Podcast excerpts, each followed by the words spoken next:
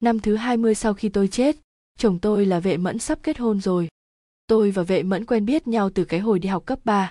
Khi đó, anh ấy là đại diện cho thành phần vô học trong trường bọn tôi, trốn học đánh nhau, chỉ cần là những chuyện vi phạm nội quy trường học là sẽ có bóng dáng anh. Tôi và anh là hai thái cực hoàn toàn trái ngược nhau, trong từ điển cuộc đời tôi chỉ có 8 chữ, học tập thật giỏi, ngày ngày tiến lên. Tôi chẳng bao giờ nghĩ mình sẽ có gì liên quan đến anh, nhưng có lẽ là ông trời cảm thấy cuộc sống của tôi quá đỗi khô khan nên đã nhét thêm vệ mẫn vào. Anh ấy bị người ta đánh hội đồng, mặc dù tôi không muốn xen vào việc của người khác đâu, nhưng vì không thể nhìn nổi cái cảnh anh bị người ta bắt nạt như vậy, tôi bèn tốt bụng giải vây cứu giúp anh. Nhưng ai mà có ngờ sang ngày hôm sau, vệ mẫn bảo với bạn anh rằng tôi yêu thầm anh từ bao lâu nay và bắt đầu xuất hiện trước mặt tôi. Tôi không thể tránh né, vì vậy kiên quyết báo chuyện này cho chủ nhiệm lớp biết, thế là vệ mẫn bị mắng một trận té tát rồi còn bị mời phụ huynh. Sau đó anh im hơi lặng tiếng một thời gian. Nhưng chẳng mấy chốc lại có sự chuyển biến. Ngày ấy là tiết thể dục cuối cùng của lớp 11 bọn tôi, mới, vào hè nên nhiệt độ chưa cao lắm. Ngay từ buổi sáng tôi đã bắt đầu thấy khó chịu trong người, sau khi chạy 600 mét xong thì trước mắt tối sầm, ngã thẳng trên đường chạy. Giây phút cuối cùng trước lúc hoàn toàn mất ý thức, tôi nhìn thấy vô số đôi giày xuất hiện trước mặt mình. Trong đó có một đôi bề mặt rất sạch sẽ, cách buộc dây giày là kiểu mà tôi chưa từng biết, chỉ là chưa kịp nghĩ suy điều gì thì tôi đã hôn mê bất tỉnh. Sau đó tôi mới biết ngày hôm ấy, chính vệ mẫn đã đưa tôi đến phòng y tế. Anh và bạn đi ngang qua đường chạy, vốn đang định ghé qua chào hỏi tôi ai, mà dài cả người tôi bỗng dưng nghiêng ngã, rồi trực tiếp nằm bẹp xuống đất. Vệ mẫn lập tức chạy như bay về phía tôi. Khung cảnh mà cô bạn cùng bàn của tôi thuật lại có thể đã được thêm mắm dặm muối bởi những ngôn từ hoa mỹ của cổ. Nghe sao mà cảm động lòng người thế không biết, nhưng cũng không thể không thừa nhận rằng gương mặt của vệ mẫn quả thật dễ khiến người ta động lòng lắm. Ngay cả một người cứng nhắc và nhạt nhẽo như tôi đây cũng không ngoại lệ. Càng tiếp xúc với vệ mẫn nhiều tôi, càng hiểu được cuộc sống của anh sôi động, hoạt bát và thú vị ra sao. Đây là một cách sinh hoạt mà tôi chưa từng thấy bao giờ anh ấy hoàn toàn không giống những tin đồn ví dụ như anh cúp tiết đến tiệm nét chơi game chỉ là để kiếm thêm tiền chi trả thuốc thang cho bà nội còn về việc đánh nhau anh bảo với tôi bị đánh thì phải đánh lại chả có lý do nào khác, tôi thật sự bị thuyết phục luôn, vì tôi thấy một người như anh dù cho có làm bất cứ điều gì cũng đều có lý do để tha thứ. Tôi và anh khác nhau. Nếu như nói anh trưởng thành như cây gai mọc hoang dại, vậy thì tôi là một bông hoa được thợ làm vườn chăm bẵm dựa theo những số liệu khoa học chính xác. Trong nhận thức của tôi về sự lớn lên, một bông hoa phải là cái mà nó đã phát triển thành, nó chẳng thể đột ngột biến từ bông hoa năm cánh thành sáu cánh được. Cũng không có khả năng từ một bông hoa màu đỏ hóa thành màu xanh nhưng vậy mẫn thì có thể. Anh có thể là cây gai, cũng có thể là một bông hoa nở ra từ cái gai, hoặc thậm chí là cái gai mọc trên cái gai. Anh sống thoải mái, hoang dã và không gò bó. Nhưng bất chợt vào một ngày, vệ mẫn bảo với tôi rằng, tôi cũng có thể làm được. Bỏ một bông hoa loa kèn màu tím vào nước xà phòng, hoa sẽ biến thành màu xanh da trời.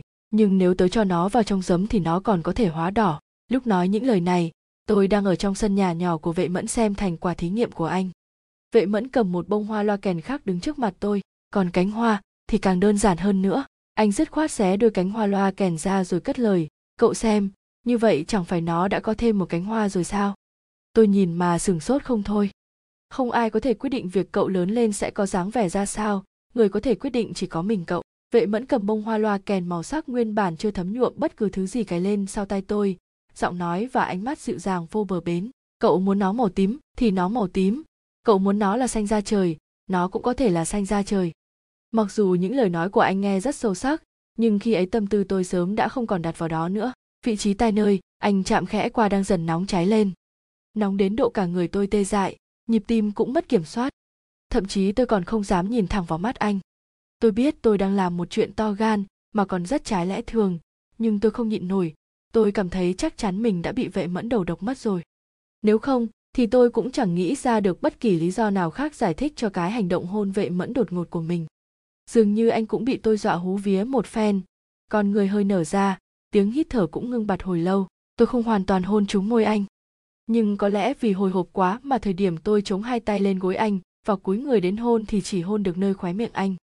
Tư thế này không giữ được quá lâu, vệ mẫn vốn đang ngồi xổm dưới đất. Song vì không chịu được sức nặng của cơ thể cả hai, nên người anh ngửa ra sau và ngồi bệt xuống đất.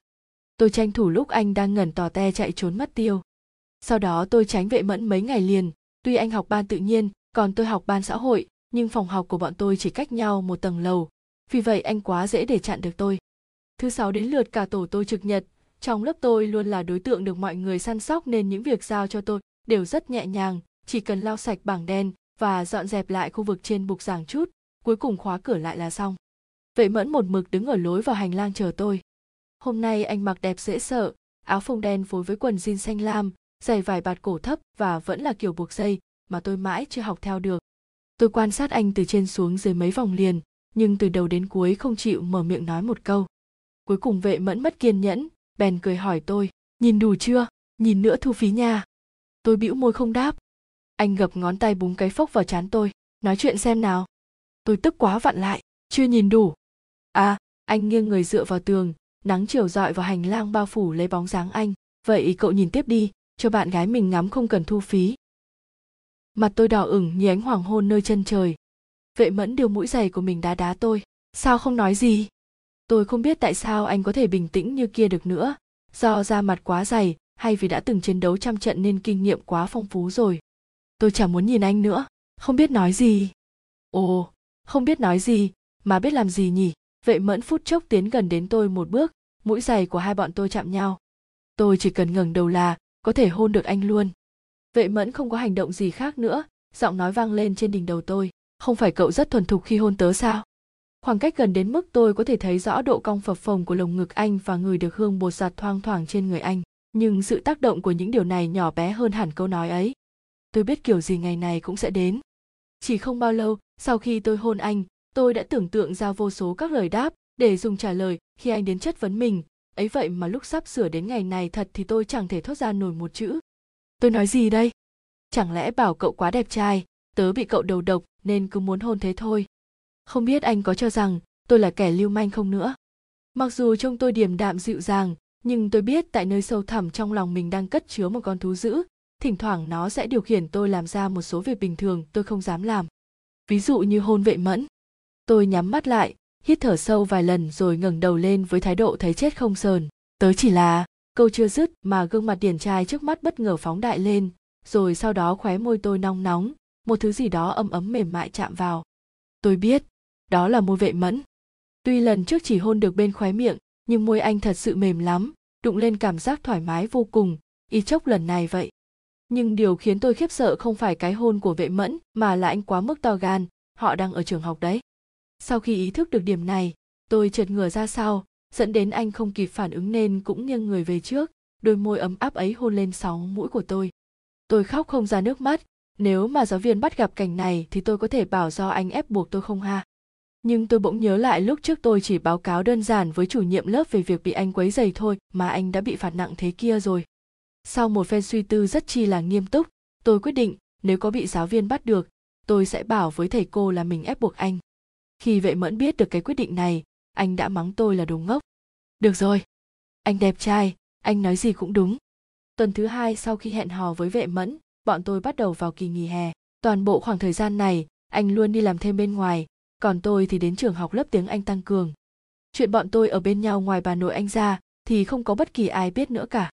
Bà nội vệ mẫn là một người đáng thương, bà có hai người con trai, cậu lớn đưa cậu nhỏ đi làm chuyện xấu, cậu lớn chết còn cậu nhỏ phải ngồi tù bà vệ mẫn là người con trai nhỏ đó. Năm ông ấy ngồi tù cũng là thời điểm mẹ đang mang thai anh. Vậy nên mẹ anh đặt cho anh cái tên mẫn ấy là hy vọng anh sẽ không bao giờ đánh mất lương tâm chính mình, đừng trở nên giống như ba anh. Lúc sinh anh ra, mẹ anh bị sinh khó còn cộng thêm tâm trạng cứ mãi u sầu buồn bực, tháng ở cữ chưa kết thúc bà đã về với quê cha đất tổ. Vệ mẫn do một tay bà nội nuôi lớn, tim bà không tốt nên nguyện vọng của anh là gom góp đủ tiền để làm phẫu thuật thay tim cho bà. Nhưng mong ước của bà nội chỉ là anh có thể học tập cho thật giỏi. Vệ mẫn nói, anh từng cố gắng rồi, nhưng anh tuột dốc quá nhiều, dù cố gắng cách mấy cũng chỉ có thể đến được đó. Tôi không cưỡng cầu bắt ép anh phải thế này thế kia, dầu gì anh cũng là người đã bảo với tôi rằng con người có thể sống ra sao chỉ do chính anh quyết định. Tôi tin tưởng Vệ mẫn, tin rằng anh nhất định sẽ sống trong dáng vẻ mà anh mong muốn. Năm lớp 12 trôi qua rất nhanh, tôi và vệ mẫn hành động vô cùng cẩn thận nên cho đến tận khi kỳ thi đại học kết thúc ba mẹ tôi vẫn không biết chuyện tôi có bạn trai. Tình yêu không trở thành sự cản trở đối với việc học tập của tôi, mà nó là động lực thúc đẩy bản thân. Suốt quãng thời gian cuối cấp đó, tôi chăm chỉ miệt mài hơn xưa nhiều, vì tôi muốn đến một trường đại học tốt, muốn nhận được nhiều học bổng hơn. Tôi muốn giúp đỡ vệ mẫn, tôi không muốn anh phải khổ cực như vậy. Mùa hè anh ấy làm thợ hồ tại công trường xây dựng, mùa đông đứng trên phố phát tờ rơi. Một năm bốn mùa, anh làm những công việc làm thêm khác nhau. Tôi sót anh lắm thành tích thi đại học của vệ mẫn cũng tạm ổn. Mặc dù không vào được trường quá tốt, nhưng đó là một ngôi trường dân lập hạng hai tại địa phương chúng tôi. Bất kể là học phí hay những thứ khác đều tốt hơn trường tư lập và trường chuyên khoa nhiều. Anh đăng ký ngành liên quan đến kinh tế tài chính theo lời đề nghị của thầy cô và đây cũng là lần đầu tiên tôi làm trái lại nguyện vọng của ba mẹ, chọn đến đại học phục đán học ngành báo chí thay vì vào đại học sư phạm theo mong muốn của họ. Tôi và vệ mẫn bắt đầu yêu xa. Mặc dù rất lâu trước kia tôi đã đoán chắc không thể tránh khỏi việc yêu xa, cũng đã xây dựng tâm lý trong lòng. Nhưng vào khoảnh khắc nhìn bóng lưng vệ mẫn rời đi ở bến xe, tôi vẫn không dằn lòng được mà bật khóc nức nở. Buổi sáng khi ba mẹ đi tôi đã khóc một đợt, lần này thì khóc đến nỗi mắt sương vù lên luôn. Vệ mẫn không nỡ bỏ tôi lại một mình bèn ở thêm hai ngày cùng tôi, anh quen thuộc với đường đi trong trường còn nhanh hơn cả tôi. Lúc đến lớp mà lạc đường, tôi sẽ gọi điện thoại ngay cho anh năm đầu tiên yêu xa trôi qua nhanh như con tàu không phanh, mùa xuân năm ấy, tôi đưa ra một quyết định nghiêm túc, tôi sẽ thẳng thắn báo cho ba mẹ biết chuyện tôi đang yêu đương, nhưng sẽ che giấu thời gian bắt đầu. Sau một điều hiển nhiên là tôi đã đánh giá thấp năng lực của ba mẹ rồi. Lúc họ biết sau khi tốt nghiệp trung học, tôi và vệ mẫn không học cùng đại học, thì đã ngay lập tức cho ra kết luận rằng tôi và anh yêu sớm. Tôi vốn không giỏi nói dối, đành ngầm thừa nhận kết luận này. Ba mẹ nổi trận lôi đình lớn nhất từ trước đến nay với tôi, nhưng lần này tôi không yên lặng nữa mà lấy ra các loại tiền thưởng và bảng điểm nhận được trong một năm đại học này, định dùng thành tích thực tế thuyết phục họ. Con không để việc yêu đương cản trở mình. Bây giờ con xuất sắc trong mắt ba mẹ như vậy cũng có một phần nguyên nhân từ vệ mẫn. Tôi liên tục lặp lại câu nói như vậy ba mẹ cũng dần bình tĩnh lại. Có lẽ một sấp phiếu điểm ấy không hề tầm thường chút nào hoặc cũng có thể là rốt cuộc họ cũng nhận ra tôi chẳng còn là đó hoa họ chú tâm bồi dưỡng giáo dục trong phòng ấm nữa. Tôi không cần họ tới nước bón phân đúng thời gian quy định nữa, bởi tôi đã trưởng thành và có năng lực chịu đựng mưa gió rồi. Ba mẹ đột nhiên im bặt, điều này cũng khiến tôi có một khoảnh khắc chua xót và đau khổ trong tim. Chúng ta lớn lên, nhưng ba mẹ lại già đi. Mặc dù tôi không thích cách thức họ giáo dục tôi, nhưng tôi đã từng ngẫm lại xem vào những lúc họ làm những việc tự mình nghĩ là đúng cho tôi, thì tôi có từng phản kháng lại hay chưa? Tôi không có, tôi chỉ nghe lời tiếp nhận, nên đã khiến họ ảo giác nghĩ rằng việc mình làm là đúng giữa chúng tôi không một ai kịp thời sửa chữa sai sự sai lầm này. Mặc dù ba mẹ đã bắt đầu tiếp nhận sự thật rằng tôi đã hẹn hò yêu đương, nhưng lại không hề tiếp nhận chuyện tôi đang trong mối quan hệ tình cảm với vệ mẫn, hay nói một cách chính xác hơn là họ không chấp nhận vệ mẫn, không chấp nhận gia đình và hoàn cảnh của anh. Tôi biết đây là một chuyện thường tình, nên tôi không cãi vả, không phản bác lại, mà cũng chẳng giấu giếm gì anh. Vì lần này tôi và anh cần cùng nhau cố gắng thì mới có thể thực hiện được. Một năm này vệ mẫn không hoàn toàn chỉ làm công việc lao động đơn thuần anh bắt đầu tham gia vào công việc có liên quan đến trí óc dưới sự hướng dẫn của đàn anh trong trường sân nhà nhỏ của anh vẫn mãi một sáng vẻ đó mùa hè phủ đầy hoa loa kèn mùa đông chất ngập tuyết rơi có lúc tôi đứng trong sân ngắm sao trời đôi khi là ngước nhìn trăng sáng từ phòng ngủ ở phía nam tầng 2, cũng nhiều lần là làm chuyện của người trưởng thành với vệ mẫn. Sức khỏe của bà nội ngày càng sụt giảm, bà không thể chờ được đến khi anh gom góp đủ tiền mà đã qua đời vào mùa đông bọn tôi học đại học năm ba. Điều đáng buồn hơn cả là sau khi ba vệ mẫn biết tin, chẳng bao lâu sau cũng lìa trần. Chỉ trong nửa năm mà vệ mẫn liên tiếp mất đi hai người thân ruột thịt, sau khi giải quyết tang sự cho ba xong, anh tự nhốt mình trong phòng không bước ra ngoài anh ra mình bao lâu tôi ở bên ngoài cùng anh bấy lâu anh không ăn cơm uống nước tôi cũng không ăn không uống anh không ngủ tôi sẵn lòng thức ngồi ngoài cửa trò chuyện với anh hai ngày sau đó vệ mẫn sâu ria xồm xoàm đi ra khỏi phòng, vì tôi ngồi dưới sàn quá lâu nên được anh bế đến giường. Tôi kéo kéo tay anh, rồi anh bỗng dưng ghé đến gần hôn tôi. Anh đè tôi trong chiếc chăn mềm mại, cả căn phòng và anh ấy đều có mùi chẳng mấy thơm tho, nhưng tôi không cản anh lại. Anh hôn rồi hôn, sau đó bỗng nhiên cúi đầu vùi mặt vào cần cổ tôi. Anh khóc, tôi cũng khóc theo, lệ nóng chảy xuôi khóe mắt lọt vào tóc anh. Tựa như nước và sữa dung hòa. Tôi sờ tóc anh cánh môi anh dán trên cổ tôi, buồn bực gọi, bé cưng. Dạ. Anh không có ba. Nước mắt anh nóng hổi làm lòng tôi xót xa khôn ngần. Anh không có nhà. Tôi vừa rơi lệ vừa an ủi anh. Anh còn có em mà. Sau này em là ba anh. Không phải, ba em là ba anh. Anh nín khóc và bật cười, chống cánh tay nâng nửa người trên lên rồi ngẩng đầu nhìn tôi. Ba. Tôi lau sạch nước mắt vương nơi khóe mắt anh, sau đó cất tiếng, bọn mình kết hôn đi, vệ mẫn em muốn cưới anh, muốn có một gia đình với anh. Tôi cảm thấy tôi đúng là một dũng sĩ thứ thiệt. Nụ hôn đầu là tôi chủ động trước, ngay cả chuyện như cầu hôn đây cũng là tôi đề nghị trước. Nhưng vậy mẫn không đồng ý lời cầu hôn của tôi. Anh ngồi dậy ôm ghì tôi vào lòng, chóp mũi chạm chóp mũi. Tôi có thể thấy được bóng hình tí con con của mình trong đôi mắt anh. Lúc này tôi cảm giác như trong mắt anh chỉ có duy nhất mình tôi. Nhưng đúng là như vậy thật. Những năm qua, trong mắt anh chỉ thấy được mỗi tôi. Tôi nhớ đến thời điểm năm thứ hai đại học trong khoa họ có một nữ sinh theo đuổi anh, từ chối thế nào cũng công cốc. Sau đó cô gái ấy hẹn anh đến thượng hải chơi. Thế là anh trực tiếp đưa tôi đến cổng trường và nói cho đối phương biết, đây là bạn gái tôi, cô có nơi nào muốn đi thì bọn tôi có thể đưa cô đi. Sau khi quay về, cô gái kia trắng trợn tung tin vịt về vệ mẫn trên diễn đàn trường, nhưng chẳng mấy chốc tin vịt đã được đính chính. Cô à bị vệ mẫn và bạn cùng phòng của anh tìm kiếm chặn đường mấy ngày. Cuối cùng công khai gửi lời xin lỗi đến anh và tôi trên diễn đàn từ đó trong trường không còn ai dám theo đuổi vệ mẫn nữa. Vào giờ phút này, tôi và anh ngồi đối mặt nhau. Anh nói với tôi, đợi anh thêm hai năm, anh chắc chắn sẽ cưới em. Người khác bảo tôi chờ, tôi tuyệt đối sẽ từ chối. Nhưng vệ mẫn bảo tôi chờ, tôi không cách nào từ chối anh được. Anh giống như vị thần của tôi tôi cam tâm tình nguyện đầu hàng trước anh. Tôi có hơi trông mong vào lời hứa hẹn của anh. Bọn tôi học đại học năm 2003 khi ấy nghề bất động sản trong nước vừa bắt đầu nhận được sự quan tâm của đông đảo mọi người giá nhà đất nơi đây đang tăng trưởng một cách vô cùng ổn định trong năm. Năm thứ hai, sau khi bọn tôi tốt nghiệp, giá nhà đất tại các thành phố hàng đầu trên cả nước đã tăng vọt lên mức đỉnh điểm, mà vệ mẫn và một số đàn anh cùng trường từ lâu trước đây đã luôn cân nhắc đến nghề nghiệp này. Anh vừa tốt nghiệp đại học xong đã lập tức chuyển đến thượng hải, một phần vì tôi, một phần khác là vì ở đây có nhiều cơ hội hơn. Thời điểm còn học đại học, anh và các đàn anh tích lũy được rất nhiều quan hệ trong trường. Một nhóm người tới thượng hải khởi nghiệp phát triển từ hai bàn tay trắng năm 2007 lúc giá nhà đất tăng lên mức cao nhất cũng là khi họ đón chào thời kỳ đỉnh cao đầu tiên trong sự nghiệp của mình toàn bộ lĩnh vực bất động sản đạt mức cao chưa từng có trong năm 2007 này. Trong đó đầu tư vào nhà phố thương mại một chiếm hơn 70% tỷ trọng tổng vốn đầu tư phát triển bất động sản. Một một ngôi nhà phố thương mại hay căn hộ kinh doanh là một loại kiến trúc nhà ở thường thấy tại các đô thị ở khu vực Đông Nam Á và miền Nam Trung Quốc. Nhà phố thương mại thường cao từ 2 đến 3 tầng, trong đó tầng trệt dùng để buôn bán, mở cửa hàng, còn các tầng trên dùng làm nơi ở cho gia chủ. Khi thị trường lớn thì người xuống biển cũng nhiều hơn và nguồn lực có sẵn trên thị trường cũng giảm bớt đi. Đến lúc hệ thống xây dựng đảm bảo an ninh nhà ở được chính phủ quan tâm nhiều hơn, nhóm vệ mẫn bắt đầu thay đổi phương hướng. Họ tập trung đầu tư vào nhà phù hợp kinh tế và nhà giá rẻ cho thuê thay vì đầu tư vào nhà phố thương mại như trước đây. Quyết định này đã giúp họ thuận lợi vượt qua cuộc khủng hoảng tài chính năm 2008. Bên cạnh đó, công ty họ cũng là một trong số ít vàng còn sót lại trong đợt sóng lớn đại cát này. Sự nghiệp của vệ mẫn như mặt trời ban trưa, anh cũng sớm đã gom góp đủ số tiền phẫu thuật cho bà nội. Ngày công ty được đưa ra thị trường, anh đến mộ của bà ngồi đó một ngày liền. Sau khi quay về, anh bắt đầu chuẩn bị cho chuyện cầu hôn tôi. Vệ mẫn không phải là một người giỏi giấu chuyện cho riêng mình. Lúc nhận ra anh đang bóng gió hỏi tôi về kích thước ngón đeo nhẫn ở bàn tay trái và phải của mình, thì tôi đã đoán ra anh sẽ cầu hôn tôi rồi. Mặc dù ngày này đến muộn, nhưng tôi vẫn vô cùng mong chờ nó, bởi vì tôi không biết anh sẽ cầu hôn mình vào ngày nào.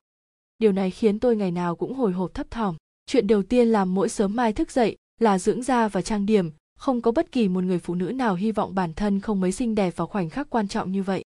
Nhưng ông trời cứ thích chơi đùa người ta. Ngày 1 tháng 9 năm 2009, hôm ấy là một ngày vô cùng bình thường. Nếu nhất định phải nói có cái gì đặc biệt thì chỉ có thể bảo rằng đây là ngày đầu tiên bọn tôi bắt đầu chương trình giáo dục bắt buộc 9 năm mà thôi. Tôi không nghĩ ra hôm nay có quái gì đặc biệt, sau 3 tháng chuẩn bị tinh thần và trang điểm các thứ, tôi quyết định lười biếng một ngày này. Hơn 5 giờ chiều, tôi đang ở nhà xử lý công việc thì đột nhiên nhận được cuộc gọi từ vệ mẫn. Anh nhờ tôi mang đến công ty một phần tài liệu, bình thường có việc gì anh luôn để trợ lý của mình giải quyết. Ngày đó không biết có phải buổi trưa tôi ngủ nhiều quá dẫn đến mơ màng ngẩn ngơ không mà tôi chẳng hề phát hiện ra điều dị thường. Đến nơi, rồi tôi theo sự chỉ dẫn của anh đi vào căn 901 tòa 9. Rõ ràng đây là một căn phòng cưới vừa được sửa sang lại, tôi chả hiểu vì cớ gì vệ mẫn lại đến đây tổ chức họp. Cửa phòng đóng một nửa anh bảo tôi đi thẳng vào. Tôi đẩy cửa ra bên trong nhà không mở đèn trên cửa sổ sát đất rộng lớn có một hình trái tim ghép dán từ các cánh hoa hồng. Chính giữa trái tim ấy là ảnh chụp chung của tôi và vệ mẫn.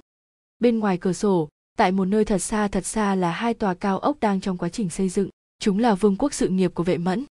Phòng cung phản ứng bị ngắt kết nối của tôi cuối cùng đã kết nối được tín hiệu.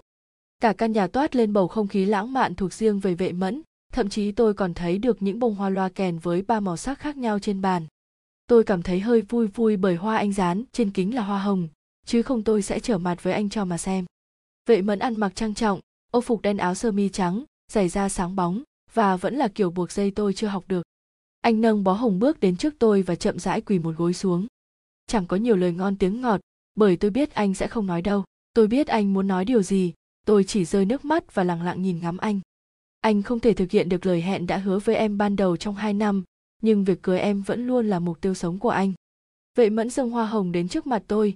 Khi này tôi mới thấy, giữa những bông hoa là một hộp nhẫn đang mở ra, nhưng chỉ là bên trong hộp không phải nhẫn kim cương như tưởng tượng của tôi, mà là một chiếc chìa khóa tôi không đành lòng để anh quỳ quá lâu. Bèn cầm chìa khóa lên hỏi, sao lại là chìa khóa vậy anh? Em từng nói, em muốn có một gia đình với anh. Vệ mẫn vẫn quỳ gối.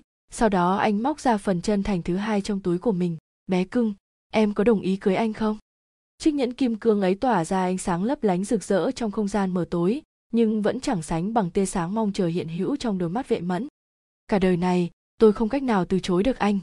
Em đồng ý, tôi khóc sướt mướt nhưng chuyện mà tôi càng không ngờ được là sau khi vệ mẫn đeo chiếc nhẫn vào tay cho tôi, thì bất chợt có hai người bước ra từ trong phòng ngủ hướng nam. Tôi khóc càng dữ dội hơn, sau khi thoát khỏi vòng ôm của vệ mẫn, tôi tiến đến phía họ. Ba. Mẹ. Mẹ tôi cũng cảm động không thôi, vừa cười vừa lau sạch nước mắt cho tôi. Chuyện vui mà, đừng khóc. Lúc vệ mẫn đi tới, ba nhìn anh một cái rồi quay sang bảo với tôi. Thằng bé mời ba mẹ đến, nói gì mà ba mẹ không đến thì con sẽ không chịu cưới nó ba thấy cũng chả khó để con đồng ý chút nào.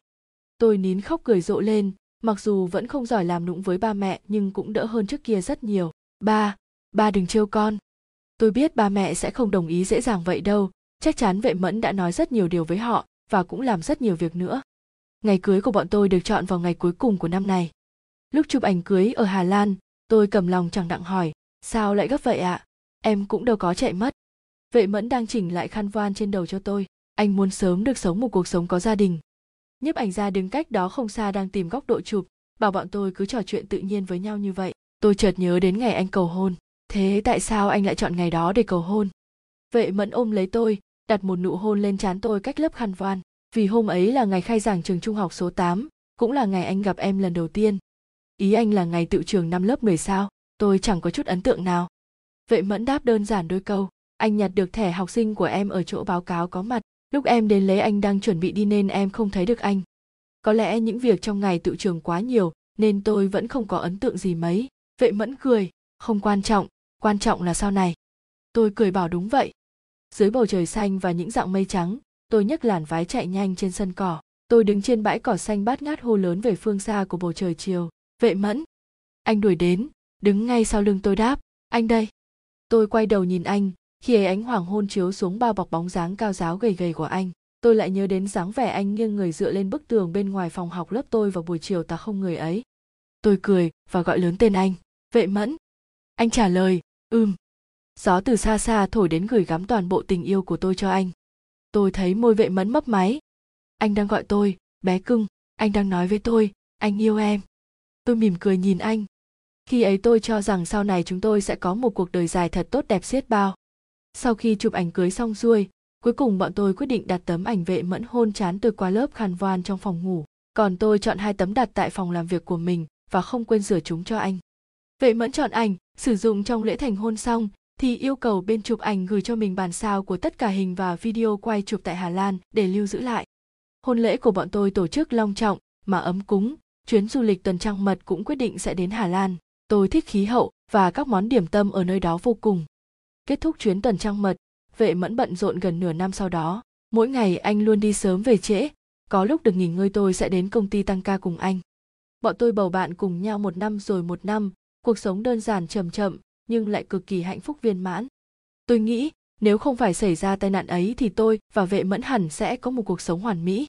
Tôi nhớ hôm đó là ngày 27 tháng 5 năm 2016. Sáng sớm vệ mẫn phải lên đường đi công tác, đúng lúc tôi cũng phải đi công tác gần thành phố, anh chuẩn bị đến, vì thuận đường nên tôi và anh cùng nhau đến sân bay. Từ chỗ ở của bọn tôi đến sân bay có ba con đường, tuyến đường hay đi bình thường xảy ra sạt lở nên tài xế của vệ mẫn đã đi đường vòng bên ngoài xa hơn. Trên đường đi, tôi nhận được điện thoại thông báo hủy bỏ chuyến công tác. Vì vậy tôi bèn hoàn tiền vé định sẽ đưa vệ mẫn đến sân bay rồi lại bảo tài xế chở mình đến ga tàu sau. Tôi và vệ mẫn ngồi hàng sau chuyện trò với nhau. Lần này anh đi công tác bao lâu? Nửa tháng, vệ mẫn dặn dò tôi, không được gọi đồ ăn ngoài có biết không? Anh sẽ bảo gì canh chừng em? Em biết em biết, không gọi không gọi mà, tôi ghé đến trước mặt anh, chờ cuối tuần em được nghỉ ngơi sẽ bay đến gặp anh ha. Vệ mẫn cười khẽ, lừa tin em. Lần này em đi thật, tôi giơ tay thề với anh nhưng lại thấy sắc mặt anh thay đổi đột ngột. Ngay sau đó trước mắt tôi tối sầm, bên tai chỉ nghe thấy tiếng va chạm lớn, cả người đau đớn khó mà chịu được. Tôi nghe vệ mẫn gọi tên mình bên tai tôi muốn lên tiếng đáp lại anh, nhưng bây giờ, tôi chẳng còn tí sức lực nào. Tôi chỉ biết mình như chìm xuống và bị vùi lấp, rồi sau đó hoàn toàn lọt thỏm vào trong bóng tối. Khi tỉnh lại lần nữa, tôi biến thành dáng vẻ như hôm nay. Tôi sống bên cạnh vệ mẫn với hình thái một linh hồn, nghe được, thấy được mà chẳng cảm giác được. Người xung quanh cũng không biết đến sự tồn tại của tôi. Tôi không biết có phải những hồn ma khác lơ, là trong lúc làm việc nên mới bỏ sót tôi lại trên thế gian này hay không, nhưng tôi rất vui mừng bởi vì như vậy tôi có thể ở bên cạnh vệ mẫn. Tôi biết tôi đã chết rồi. Ngày thứ hai, sau khi xảy ra chuyện, ba mẹ tôi chạy đến thượng hải xử lý hậu sự cho tôi. Vệ mẫn vẫn luôn trong trạng thái hôn mê, mà thi thể tôi lại không thể bảo quản quá lâu. Vì vậy họ đưa ra quyết định hỏa táng cho tôi thay anh, cho cốt nhận lại đặt trong nhà của tôi và anh. Vệ mẫn hôn mê hơn nửa tháng, trong suốt khoảng thời gian này tôi luôn trầu trực bên cạnh anh. Anh không cách nào tiếp nhận được chuyện tôi đã ra đi anh nhốt mình trong phòng ngủ của bọn tôi giống như thuở xưa kia. Chỉ là lần này không có ai ở bên ngoài cửa với anh nữa rồi. Anh ôm hũ cho cốt của tôi nằm trên giường trong phòng ngủ, không ăn không uống gì cả. Mẹ tôi đã đứng bên ngoài gõ cửa vô số lần cũng chẳng thể gọi anh ra. Cuối cùng ba tôi đành gọi người đến phá khóa cửa. Ông cũng đang rất khổ đau. Người đầu bạc tiễn người đầu xanh. Đả kích như vậy ai mà có thể chịu đựng nổi chứ? Nhưng ngoài là ba, ông cũng là một người đàn ông, một người chồng. Ông có trách nhiệm của ông ông kéo rèm cửa sổ trong phòng ngủ ra, ánh mặt trời dọi vào. Tôi những tưởng mình sợ ánh sáng, nhưng không có, tôi vẫn đứng chờ ra đó. Nhìn ba tôi giật lấy hũ cho cốt của mình từ lồng ngực vệ mẫn. Khi này anh mới có phản ứng, nhưng vì nhịn đói quá lâu nên anh không thể cướp lại thành công. Anh nằm bẹp bên mép giường, chẳng có một chút tinh thần nào. Ba, con van xin ba, trả cô ấy lại cho con đi. Mặc dù chỉ là một linh hồn, nhưng tôi vẫn sẽ khóc. Tôi muốn lao đến ôm lấy vệ mẫn, nhưng tôi không làm được ba đứng ở mép giường, khóc khe khẽ bảo, vệ mẫn, con phấn chấn lên cho ba. Ban đầu lúc mời ba mẹ đến thượng hải xem con cầu hôn con đã nói thế nào với ba hả? Con nói con sẽ chăm sóc tốt cho tiểu từ nhưng con làm được điều đó chưa? Vệ mẫn nghẹn ngào, là con làm sai, là con không chăm sóc kỹ cho cô ấy, là con. Tất cả là tại con. Tôi biết bà muốn tốt cho vệ mẫn, tôi còn thấy bóng dáng mẹ đứng ngoài cửa lau nước mắt. Ấy vậy mà tôi chẳng thể làm được điều chi. Bà bảo với vệ mẫn rằng nếu muốn lấy lại cho cốt của tôi, thì anh phải tỉnh táo lại. Họ không còn con gái nữa, và họ cần một người chăm sóc mình khi về già. Có lẽ năm chữ chăm sóc khi về già này cuối cùng đã khiến vệ mẫn ý thức được rằng, từ rất lâu trước kia, ba mẹ tôi cũng đã trở thành ba mẹ anh rồi. Anh có trách nhiệm của anh. Tôi nhìn anh bước ra khỏi phòng ngủ, tôi vốn cho rằng anh sẽ thoát ra khỏi bóng ma về việc tôi đi xa rồi. Nhưng không, anh hoàn toàn phong bế chính bản thân mình.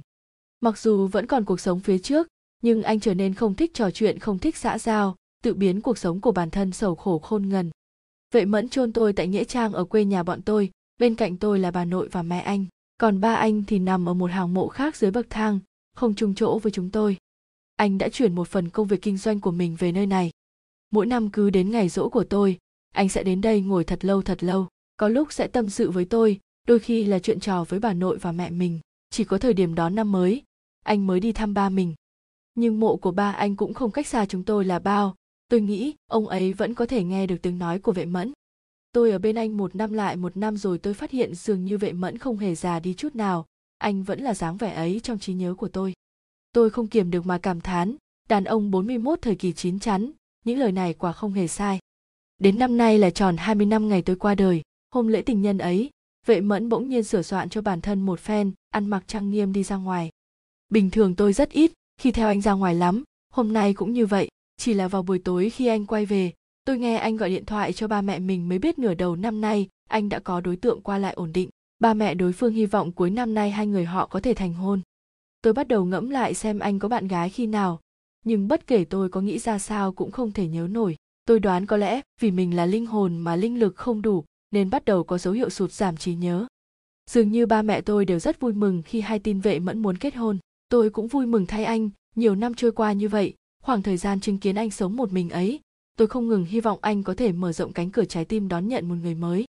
Nửa đời trước của anh đã quá khổ rồi, tôi không muốn quãng đời còn lại anh phải trải qua những đớn đau như thế nữa. Ngày cưới của vệ mẫn nhanh chóng được quyết định, anh bắt đầu đi sớm về trễ với tần suất thường xuyên hơn, thậm chí có lúc anh sẽ qua đêm ở bên ngoài. Bên cạnh niềm vui, tôi cũng có hơi buồn tủi, dù sao, đó cũng là người mà tôi từng yêu giờ đây người ấy đã thật sự thuộc về một người khác rồi, nhưng nỗi buồn ấy chỉ có xíu xiu mà thôi. Tôi đã nghĩ xong cả rồi, chờ sau khi vệ mẫn kết hôn tôi sẽ chuyển sang chỗ ba mẹ mình, có thể ở bên cạnh họ bao lâu thì theo bấy lâu. Chẳng mấy chốc đã cận kề ngày cưới. Một ngày, trước khi tổ chức hôn lễ, vệ mẫn đã nói với ba mẹ tôi rằng sẽ đến thăm tôi. Ba năm qua, tôi luôn đi theo mỗi khi anh tới nghĩa trang, vì tôi sợ anh sẽ làm ra chuyện dại rồi gì đó. Mặc dù, nếu anh có làm thật thì tôi chỉ biết bất lực, nhưng tôi cũng muốn nghe xem anh sẽ nói gì với mình. Hôm nay, tôi cũng muốn nghe xem vệ mẫn sẽ nói gì cùng tôi. Tôi theo anh xuống xe dảo bước ngay sau lưng anh, xuống bậc thang, đi ngang qua một hàng cây bách mới đến nơi chôn cất tôi. Vệ mẫn vừa ngồi xổm xuống chuẩn bị đốt giấy thì chuông điện thoại reo vang, anh đi sang một bên nghe máy. Tôi tiến về trước một bước, nhưng lúc trông thấy dòng chữ và bức hình trên bia mộ thì cả người tôi cứng đờ tại chỗ ánh nắng rực rỡ dễ chịu ngày hè dọi xuống khiến tôi đau nhức mắt. Tôi bèn bước gần về trước hơn rồi đưa tay chạm lên bức ảnh trên bia mộ. Tôi chẳng thèm cảm thấy kinh ngạc khi mình có thể chạm được vào vật thật. Tôi di chuyển mắt xuống dưới bức hình, bàn tay vuốt ve từng chữ từng chữ mà đồng thời miệng cũng lầm nhầm theo. Mộ, phần, chồng, quá, cố, vệ, mẫn. Mộ phần chồng quá cố vệ mẫn. Mộ phần chồng quá cố vệ mẫn. Tôi chạm lên từng lần từng lần, đọc nó từng lần từng lần đầu đau nhói tựa như muốn nứt ra. Tôi vuốt ve những chữ ấy không ngừng mãi cho đến khi đầu ngón tay đỏ bừng. Tôi không biết đã xảy ra chuyện gì, cho tới khi nhìn thấy tấm bảng đeo nơi cổ tay mình. Bảng được làm từ một tấm sắt mỏng, bên trên khắc một hàng chữ. Tôi tên ôn từ, là bệnh nhân mắc chứng alzheimer. Nếu bạn nhìn thấy tôi ven đường cảm phiền bạn gọi điện thoại cho con trai tôi là vệ tầm số điện thoại của thằng bé là 1140987xxx cảm ơn. Tôi tên ôn từ. Tôi nhớ đến bốn chữ này nước mắt rơi lã chã xuống mặt tấm bảng. Những ký ức liên quan đến vệ mẫn ùa về trong đầu tôi, tựa như thủy triều dâng. Cảm giác đau đớn lan tỏa ra từ nơi sâu thẳm trong đầu, dường như đưa tôi về cái hôm xảy ra tai nạn xe ấy. Máu của vệ mẫn rơi trên mặt tôi. Tôi muốn ngẩng đầu nhìn anh nhưng làm thế nào cũng không ngốc đầu lên được. Tôi nghe thấy giọng nam trầm của anh bên tai mình. Anh đang gọi tôi, bé cưng. Anh đang nói với tôi, may may vẫn còn sống. Anh sẽ mãi mãi. Yêu em nước mắt của tôi tràn rao ạt trong nháy mắt. Mười mấy phút ngắn ngủi bên trong khoang xe, tôi có thể cảm giác được vệ mẫn đang rời đi. Tôi muốn anh ở lại. Tôi không muốn anh rời đi, nhưng tôi không làm gì được. Tôi chỉ muốn hô một tiếng để đáp lại cũng chẳng được. Tôi cố gắng phát ra âm thanh, nhưng chỉ có thể cất lên những tiếng nức nở khe khẽ. Vệ mẫn, em không muốn. Em không muốn anh bỏ em đi. Nước mắt và máu của anh với tôi hòa lại cùng nhau. Đây là lần cuối cùng trong đời chúng tôi ở bên nhau trong khoảng cách gần thế này tôi vĩnh viễn mất đi vệ mẫn. Tôi cũng vĩnh viễn không cách nào từ chối vệ mẫn. Tôi nhìn bức hình trên bia mộ. Ban đầu lúc hỏa táng vệ mẫn, tôi vẫn còn hôn mê bất tỉnh trong bệnh viện. Vì vậy mẹ đã sử dụng ảnh của anh trong giấy đăng ký kết hôn. Mái tóc anh không dài cũng chẳng ngắn, mặc áo sơ mi trắng đơn giản sạch sẽ. Khuôn mặt anh điển trai và vẫn dịu dàng nhìn tôi như thuở nào. Dường như anh mãi không rời đi. Tôi nhìn anh, rốt cuộc không nhịn được nữa thì òa khóc nghẹn ngào. Hóa ra người còn sống là chính tôi. Tôi khóc đau đớn cả người. Tôi ngã nhào ra đất làm gạt chúng cả chai rượu vệ tầm mang đến. Bình thủy tinh va chạm với mặt đất phát ra âm thanh thu hút sự chú ý của vệ tầm. Thằng bé quay đầu lại chạy đến với vẻ mặt lo âu. Mẹ! Trong đôi mắt ngấn lệ mông lung, tôi nhìn khuôn mặt giống y đúc vệ mẫn của thằng bé. Dường như tôi được quay trở lại mùa hè năm 17 tuổi ấy. Dưới bầu trời xanh mây trắng xóa, bóng dáng vệ mẫn chạy như bay về phía tôi. Lời tác giả! Rất khó để yêu duy nhất một người cả đời, đi hết một đời với người mình yêu càng khó hơn. Hy vọng các bạn sẽ luôn yêu và mãi mãi được yêu.